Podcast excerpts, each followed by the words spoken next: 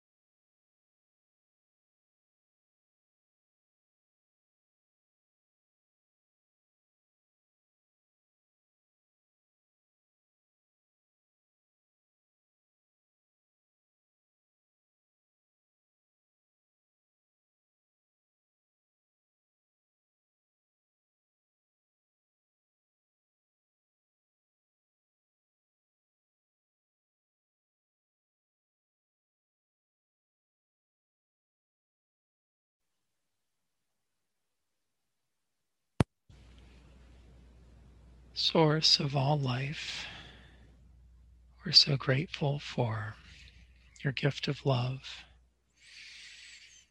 May it continue to work within our souls, awakening us to that ultimate reality that you are, that you draw us toward.